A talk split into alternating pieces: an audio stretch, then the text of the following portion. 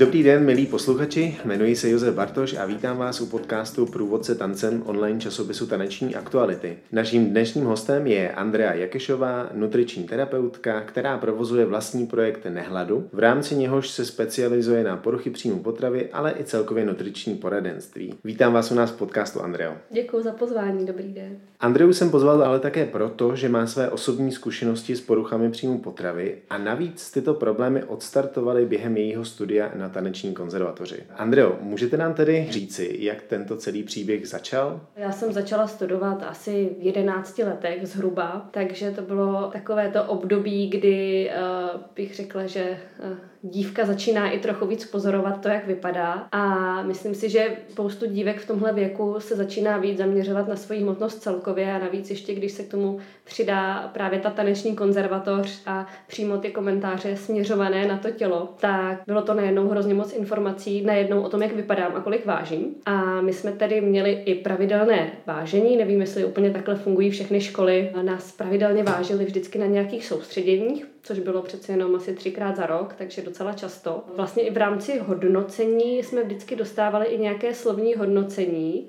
které se vyvěšovalo do vestibulu školy a já jsem mývala na svém hodnocení napsáno Andrea Jakešová pomlčka nutnost snížit tělesnou hmotnost. A to viděli tedy všichni? To viděli všichni. Dokonce jsme měli teda uh, tu školu ještě společně v budově s, jedn, s jedním dalším gymnáziem a ten vestibul byl společný pro obě dvě ty školy. A já jsem tehdy měla ještě kamarády na tom gymnáziu, našla jsem si tam svého prvního přítele, takže ten, ten viděl, že mi moje škola doporučuje, abych snížila tělesnou hmotnost. Vlastně to byla jediná pořádní informace, kterou já jsem k tomu svému hubnutí dostala a to, že bych měla zhubnout. Občas během nějakých praktických hodin si někdo tak uh, rýpnul do nějakého, já bych řekla zdánlivého špeku, protože si upřímně úplně nemyslím, že by tam byl nějaký velký problém s nadváhou. Nadváhu jsem neměla rozhodně. Já jsem vlastně, mám pocit, na to zůstala tak nějak sama, na tuhle informaci, ale nikdo za mnou nepřišel s tím, že by teda bylo fajn možná se podívat na můj jídelníček uh, nebo něco takového a,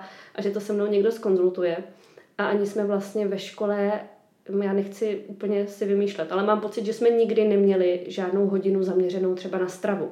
Já jsem si začala tak hledat sama na internetu rady, jak teda zhubnout, protože já jsem měla tu motivaci opravdu jakoby vyhovět té škole, protože jsem měla pocit, že nejsem úplně mezi eh, těmi třídními hvězdami a že bych chtěla být. A všechny třídní hvězdy byly hubené a nikdo jim nepsal, že by měli zhubnout, takže jsem si říkala, že když budu úplně stejně hubená, takže budu taky dobrá, budu mít jenom to pozitivní hodnocení. Bohužel jsem na internetu překvapivě úplně nenarazila na nějaké správné rady na to, jak hubnout, takže jsem narazila na tu kožrouckou polévku. Nevím, jestli to si myslím, že spoustu posluchačů bude znát, protože to tady, když mě bylo nějakých těch 11, 12, 13, tak, tak to byl hit. A teď se to vrací do módy, zase docela tu polévku někde vidím. V podstatě je to vyvařená zelenina, to je všechno. Je to polévka, ve které je hromada celeru.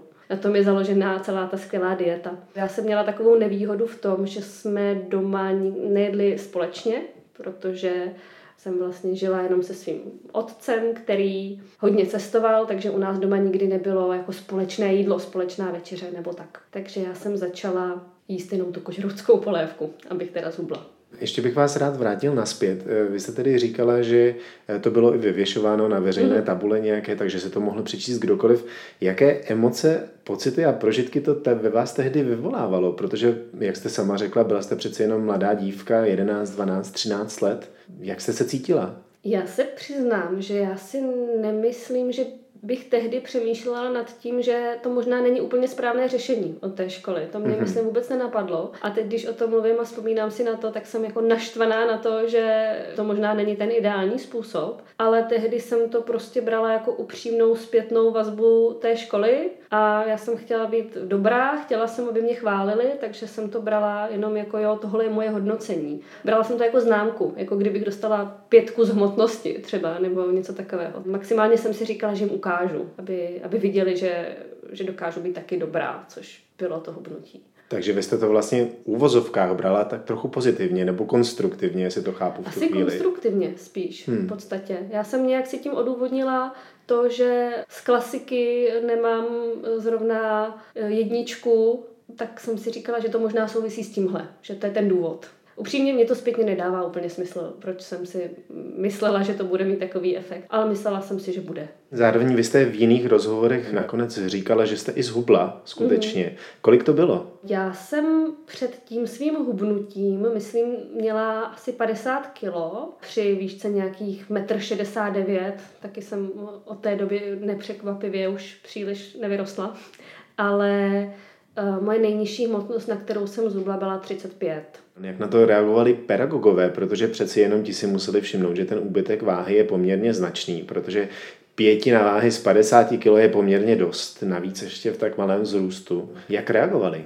Já si to právě pořád úplně nedovedu vysvětlit, proč mi ta situace tam přišla tak nezvládnutá, protože Eh, chápu, že není asi lehké umět se přesně zachovat k někomu, kdo očividně má nějaký takovýhle problém, ne každý si ví rady, ale i jak mi později bylo řečeno, nebyla jsem první eh, na té škole, kdo měl takový problém. Já vlastně, když jsem postupně hubla, protože, jak jsem říkala, začala jsem svoji skvělou tu kožerouckou polévkou a potom jsem si rozštířila jídelníček ještě o banán, takže jsem jedla ještě banány. Tak jsem hubla samozřejmě poměrně rychle. A pardon, jenom jestli to chápu, vy jste v tu chvíli začala jíst pouze tu, tu kožerouckou polévku a banány a to bylo všechno. Ano, to bylo všechno. To byla dieta na internetu. A, a přitom jste ale absolvovala veškerý, veškerý program konzervatoře, který je od rána do večera na tanečním sálu. Ano, přesně tak.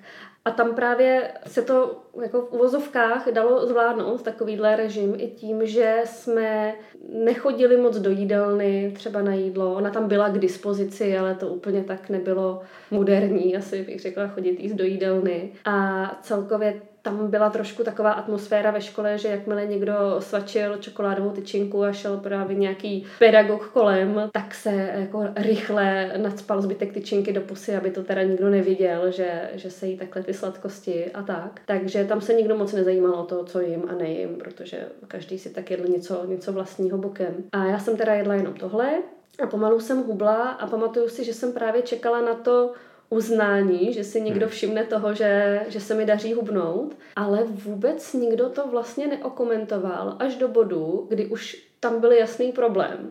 Já tady nechci o někom úplně mluvit zpětně zlé, mně přijde, že uh, neznám tu druhou stranu, nevím přesně, co, co jim se honilo hlavou a tak, ale pamatuju si několik situací, kdy mi to naopak začalo být vlastně vyčítáno, že vypadám hrozně. A pamatuju si právě jedna profesorka, uh, od které bych asi tak nejvíc čekala nějakou pochvalu, jak se mi pěkně podařilo zubnout, jak uh, se začala rozčilovat stylem podívej se na sebe, jak vypadáš a co si se sebou udělala. A přišlo to tak z ničeho nic, jsem měla ten pocit, že vlastně tam nebyla ta fáze, kdyby mi někdo řekl, fajn, ale už to stačí, ale až vlastně, když už byl problém, tak by v podstatě říkali jako schop se, něco, něco s tím udělej. A vy jste ještě zmiňovala, že jste si na té škole sama našla i přítele prvního. Hmm. Jak ten na to reagoval? Přeci jenom ten si musel všímat podobných věcí. Ten si všímal a ten se aktivně snažil mě vykrmit což teda mělo uh, za důsledek náš rozchod, protože jsme si přestali rozumět v některých věcech. A tak ten se samozřejmě snažil, ale, ale tak bylo nám náct, takže no, v tu chvíli samozřejmě jako si 15-letý kluk neměl úplně jako schopnost mi asi nějak adekvátně pomoct. Ale ten problém viděl a snažil se mi nějak mě pomoct. Já sám mám za sebou taneční konzervatoř a neumím si představit, že bych měl podobný jídelní režim, jako jste měla vy, a přitom zvládnu celý ten náročný program denní. Měla jste vůbec energii tančit? Ku podivu si myslím, že tu energii jsem měla, ale on tam přichází ještě takový paradox, že samozřejmě svoje udělá nějaká vůle a odhodlání to teda zvládnout. A potom to vlastně může být, což teď zase i tomu rozumím víc z pohledu jako nutriční terapeutky, může tam být i efekt toho samotného hladovění, které může vlastně někdy, i ne úplně dlouhodobě, ale může vést k většímu pocitu energie. Často si to někdo spojuje i s různými půsty a tak podobně, že spoustu lidí třeba zkouší půst, při kterém právě má pocit, že najednou jsou plní energie Mm-hmm. Ale to není úplně známka toho, že ten půst tomu tělu prospívá, ale právě známka toho, že to tělo strádá, eh, hladoví, úplně jednoduše řečeno, vybičuje se k ještě k maximálnímu výkonu, aby vlastně měl člověk eh, tu energii schánět tu potravu. A jenom ještě mohla byste prosím dopovědět ten váš příběh. Vy jste teda, teda potom odešla z konzervatoře právě kvůli tady těmto problémům, nebo proč jste vlastně odešla? Já jsem odešla kvůli těmhle problémům. Já jsem si teď jenom ještě vzpomněla na svoje poslední soustředění sportovní. My jsme měli pravidelně sportovní soustředění, což vím, že nebývá úplně vždycky na tanečních školách zvykem, ale nás se snažili vést tak hodně jako všestraně k pohybu. A bylo to soustředění na kolech a já jsem na tom soustředění nějakým způsobem jedla, rozhodně víc než většinu času, protože jsem si uvědomila nebo uvědomovala, že mě tam všichni sledují a že musím nějakým způsobem jíst, abych tam někde neomdlela, neměli mě na svědomí. Takže jsem jedla víc a, a zvládala jsem vlastně tu aktivitu. Jím se to úplně nezdálo, že bych byla schopná při tom, jak jsem vypadala, zvládat tak náročný sport, takže mě vlastně poslali domů v polovině. To si pamatuju, že jsem byla teda extrémně nešťastná, úplně vybavuju si ten moment, jak jsem seděla v autě, táta mě odvážel já jsem brečela, kolem stáli moji kamarádi, ale tam jsem tak nějak eh, si uvědomila, že teda skutečně mám asi problém a že mě vlastně na té škole ani nechtějí.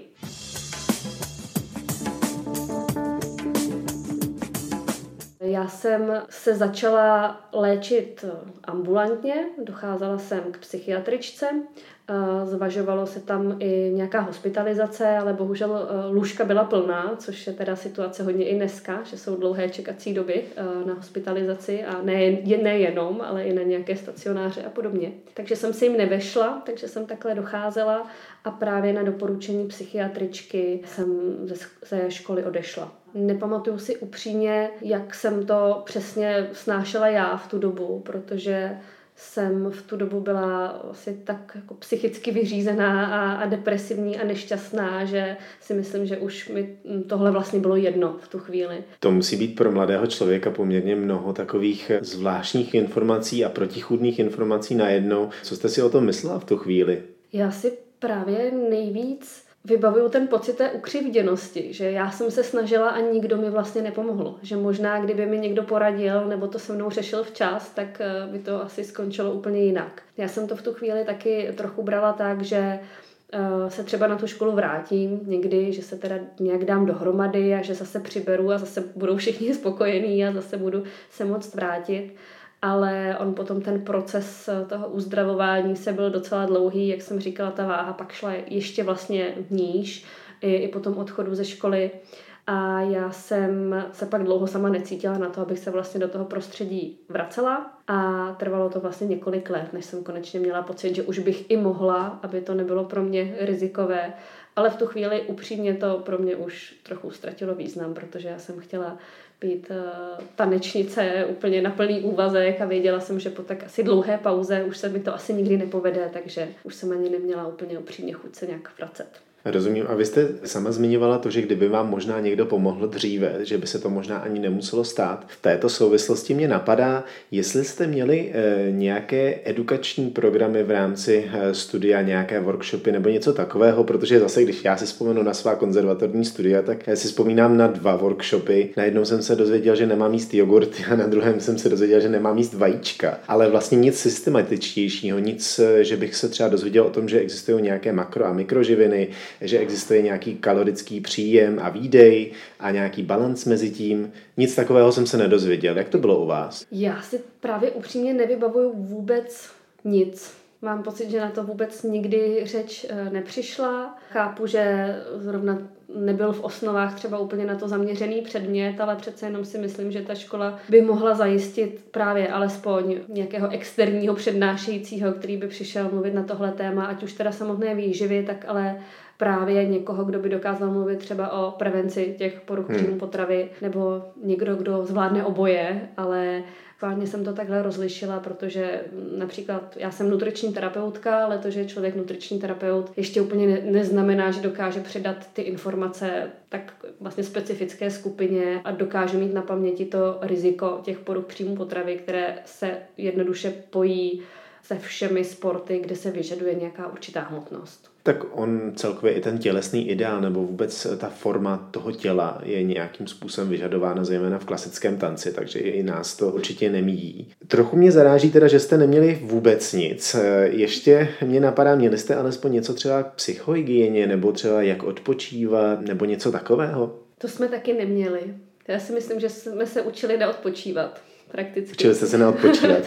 tím, no ono v podstatě, já chápu, proč ten režim je tak náročný, jako je. Člověk tam prostě musí toho holto vměstnat strašně moc. Ale vlastně, jak říkám, my jsme měli teda pravidelná soustředění, kam jsme jeli sportovat a hmm. bylo to ve stylu na kole dojet uh, do tanečního sálu a pak na kole zpátky a pak večer mít matematiku. Takže, takže tam jako bohužel tohle vůbec nebylo napadlo mě, že možná něco přišlo až po tom, co já jsem odešla. Na druhou stranu mi nedává úplně smysl první tři roky eh, nic, nic takového nemít, ale opravdu si vůbec nic takového nevybavuju.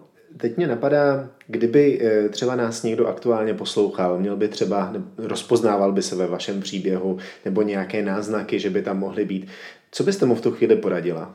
No, eh, je to možná takové trochu kliše, ale v první řadě, pokud se člověk necítí úplně na to sám něco řešit a vyhledávat si okamžitě nějaké terapeuty a tak dále, to chápu, že je asi náročné, tak v první řadě je fajn se někomu svěřit, někoho, komu člověk důvěřuje, do to dokáže eh, s vámi probrat, případně vám pomoct třeba už jenom ve smyslu eh, toho, že s vámi za nějakým odborníkem zajde. Já rozumím tomu, že člověk eh, si nesedne k počítači, nenajde si tamhle prostě psychologa a vesele se k němu nevydá, ale s tou podporou to jde vždycky lépe. Samozřejmě nabízí se rodiče, ono mm, jako rodiče ideálně eh, by se měli snažit asi nějakým způsobem svému dítěti pomoct, ale taky ne, ne vždycky to tak úplně je a současně chápu, že pro rodiče je často velmi náročné eh, si přiznat, že nějaký takový problém se vyskytl. Nicméně právě někomu se svěřit je asi to zásadní, před čím bych trošku varovala, tak je, jakmile se člověk rozhodne vyhledat nějakou pomoc, a tam je teda důležité nečekat na to, až situace bude horší. Eh, to, to je taky časté, co slýchám sama třeba v poradně, že právě jako mi někdo svěřuje ty svoje potíže a říká, že už před rokem tam nějaký problém byl, ale že mu to nepřišlo dostatečně vážné na to, aby je řešil a nebo se mi vlastně omlouvají, že to možná není tak zásadní problém, že někdo má větší, tak tam je důležité to, že samozřejmě čím je ten problém ve větších začátcích, tak tím je lépe řešitelný. Takže nedává absolutně smysl jako čekat, až to fakt bude blbý. Ale jakmile se teda člověk eh, rozhodne tu pomoc vyhledat, tak velmi často jako první se vyhledává pomoc právě u různých výživových poradců, nutričních terapeutů a tak podobně. Protože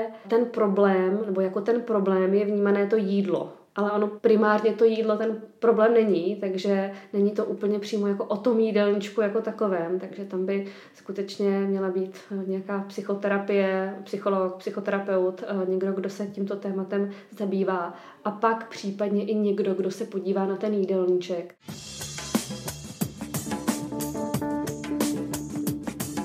Vy jste ještě říkala, že by tedy asi měl někomu svěřit. Měla vy jste se komu svěřit, když jste tenkrát studovala? Já si právě myslím, že mě tam bohužel tady ten člověk chyběl, uh, už jenom tím, že právě uh, doma ta rodina nebyla úplně taková, že bych měla za kým teda večer jako přijít a, a svěřit se. Čili vlastně asi ne a upřímně myslím si, že, že kvůli tomu se uh, ten problém řešil delší dobu, než by možná i mohl. Na druhou stranu zase jsem měla to štěstí, že jakmile si část rodiny všimla toho problému, tak byli velmi nekompromisní. A ne každému tenhle přístup vyhovuje, a ne na každého to funguje, ale na mě byli opravdu velmi rázní a tvrdí a, a nebyl prostor uh, pro nějaké dlouhé uh, debaty a smlouvání a slibování, ale opravdu vládli mi tvrdou rukou, když mhm. přišlo na jídlo, což samozřejmě nebylo příjemné, ale mě to teda pomohlo v tom, že jsem pochopila, že tam ten problém opravdu asi je že začala nějaká ta organizovaná léčba už. Mě v podstatě doma posadili do auta, odvezli do Motola a prostě jsem musela, musela jít na tu psychiatrii. Eh, s tím svěřováním jsem chtěl naznačit i to, že ono často eh, konzervatoře jsou vlastně velmi malé kolektivy o malém počtu lidí a všichni se tam znají velmi dobře. Já si třeba často právě nedokážu ani představit, že by to byl někdo konkrétně jako na té taneční hmm. konzervatoři. Umím si představit, že by to třeba byli eh, pedagogové teoretických předmětů, kteří často jako nejsou přímo v tom oboru jako takovém a možná na něj mají trošku vnější pohled a možná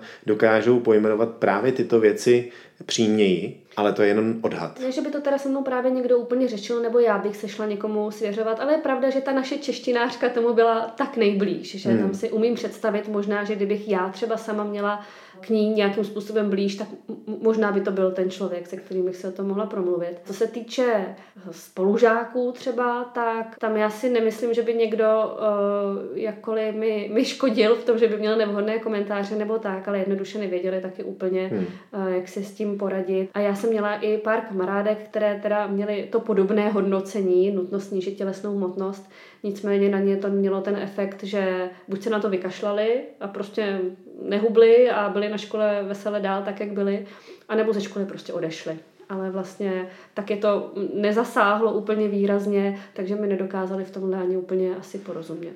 Napadá mě ještě jedna důležitá otázka. Jestli je schopen si člověk pomoci sám tady s tím problémem? No, já musím říct, že asi člověk je schopný si pomoci sám, protože já jsem ten pro- problém řešila potom několik let a vlastně mám pocit, že jsem si nakonec pomohla jenom sama. Jsem potom přestala systematicky docházet někam právě eh, na tu psychiatrii, ale rozhodně to není postup, který bych doporučila. To, že mě se to jako výjimečně povedlo, že to trvalo dlouho, bylo to, bylo to náročné, to je štěstí, ale jako na rovinu je to nemoc a, a jakmile člověk má nějakou závažnější nemoc, myslím tím teda jako jenom není nachlazený, asi to doma vyleží, ale jakmile opravdu je tam nějaký větší problém, tak, tak vždycky je nutné k tomu lékaři jít a, a mít nastavenou tu léčbu. A snažit se mít nějakou silnou vůli a nějak se teda z toho sám jako vyplácat, když eh, to nevypadá úplně, eh, že se to v brzké době podaří, tak opravdu není úplně na co, na co čekat a, a není to o vůli. Eh, to nepochybně. Spíš jsem to myslel tak, že eh, profesionální tanečníci jsou většinou perfekcionisti, většinou se snaží dosáhnout i nemožného, tak si umím představit, že třeba někdo, zejména v takovém věku, by si mohl myslet, že to zvládnu, takové ty klasické myšlenky, ale jak jste sama říkala, on primárně to vlastně není problém s jídlem, ale že ten problém sahá mnohem hlouběji vlastně do psychiky člověka. Je to tak. Navíc tam ještě právě do hry přichází ten samotný efekt té výživy, tak mezi poruchy příjmu potravy neřadíme jenom třeba mentální anorexii, ale tak je to často spojené s nějakým snižováním energetického příjmu. A on právě bohužel i ten samotný energetický deficit má nějaký přímý vliv na to, jak se člověk cítí, jak věci prožívá a právě ten efekt toho komplikuje se z toho problému ještě nějakým způsobem dostat, protože to právě často vede úplně jednoduše k horší náladě, horší se spánek například a ono potom, jakmile člověk se v noci pořádně nevyspí, má hlad, do toho je depresivní, tak tam je strašně těžké si prostě říct, já to dám, jo. tam je to prostě příliš velký nárok na, na sebe samotného. Kdyby se třeba někdo rozhodl, kdyby měl nějaké pochybnosti a potřeboval by třeba pomoc, že by už udělal tady ten krok a rozhodl se volat Andreu Jakešovou, co může čekat? Já se samozřejmě nechci pasovat eh, do role právě nějakého terapeuta, takže já se většinou uh, alespoň ptám, jestli tam právě někdo takový už je. A dalo by se skoro říct, že to vyžaduju, ale já samozřejmě chápu, že někdo je ve fázi právě hledání třeba, nebo čeká na nějaký termín, nebo teď se k tomu teda jako rozhoupává. Ale to je za mě eh, zásadní. A já potom mm, řeším teda čistě stránku té výživy, takže já vždycky chci vidět uh, popravdě zapsaný jídelníček za nějakou určitou dobu. Samozřejmě ta práce je po každé jiná podle toho, co řešíme, ale potom se snažím ten jídelníček zhodnotit a vlastně dát nějakou zpětnou vazbu na to, jak sám ten člověk ten svůj jídelníček vnímá, protože většinou je tam ten problém, že právě to vnímá jako, že už je toho dostatek a že je tam hodně něčeho a že tam byla sladkost a že je to špatně, protože cukr je špatně.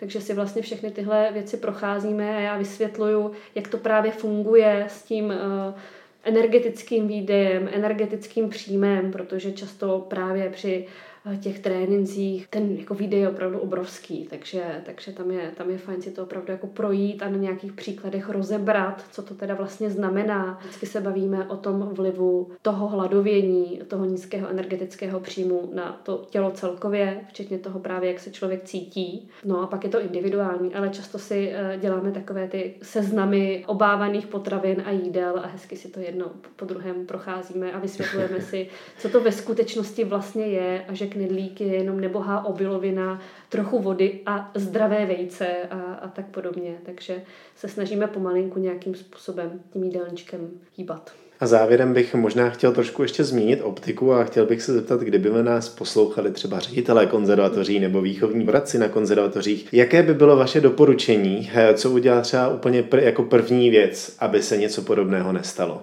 No úplně jako první věc si myslím, že by tam právě měl být nejenom jedna přednáška, ale nějaký set určitě pro všechny, co začínají, které se budou věnovat té výživě, ale ne z toho pohledu sladkosti jsou špatně, je v nich cukr, ale právě eh, z pohledu těch specifik, co ta náročná fyzická aktivita uh, znamená, což tedy znamená, já tady opakuju toho nutričního terapeuta, ale tam to, aby to byl nutriční terapeut, je zásadní, protože výživa je volná živnost a nutriční terapeut je vlastně ten jediný odborník uh, vzdělaný ve výživě, takže aby to byl právě právě někdo, někdo takový, kdo se tímto směrem zaměřuje. Naštěstí je nás čím dál tím víc. Ideálně, ale to je zase trošku mimo můj obor, by tam měly být i nějaké eh, minimálně ty přednášky, které se týkají právě toho duševního zdraví. Jestli tam už nějaké jsou, tak je to fajn, ale hlavně se snažit jako neopomíjet tuhle stránku, protože je to, asi bych řekla, taková jako velmi křehká skupina, na které se kladou vysoké nároky a, a pokud chce mít ředitel školy úspěšné absolventy, tak tohle prostě musí být eh, součástí. Dobře, Andreo, já vám moc krát děkuji, že jste eh, byla naším hostem v podcastu Průvodce tancem a doufáme teda, že eh, poruch příjmu potravy a podobných problémů bude čím dál méně. Děkuji, naslyšenou. Taky děkuji.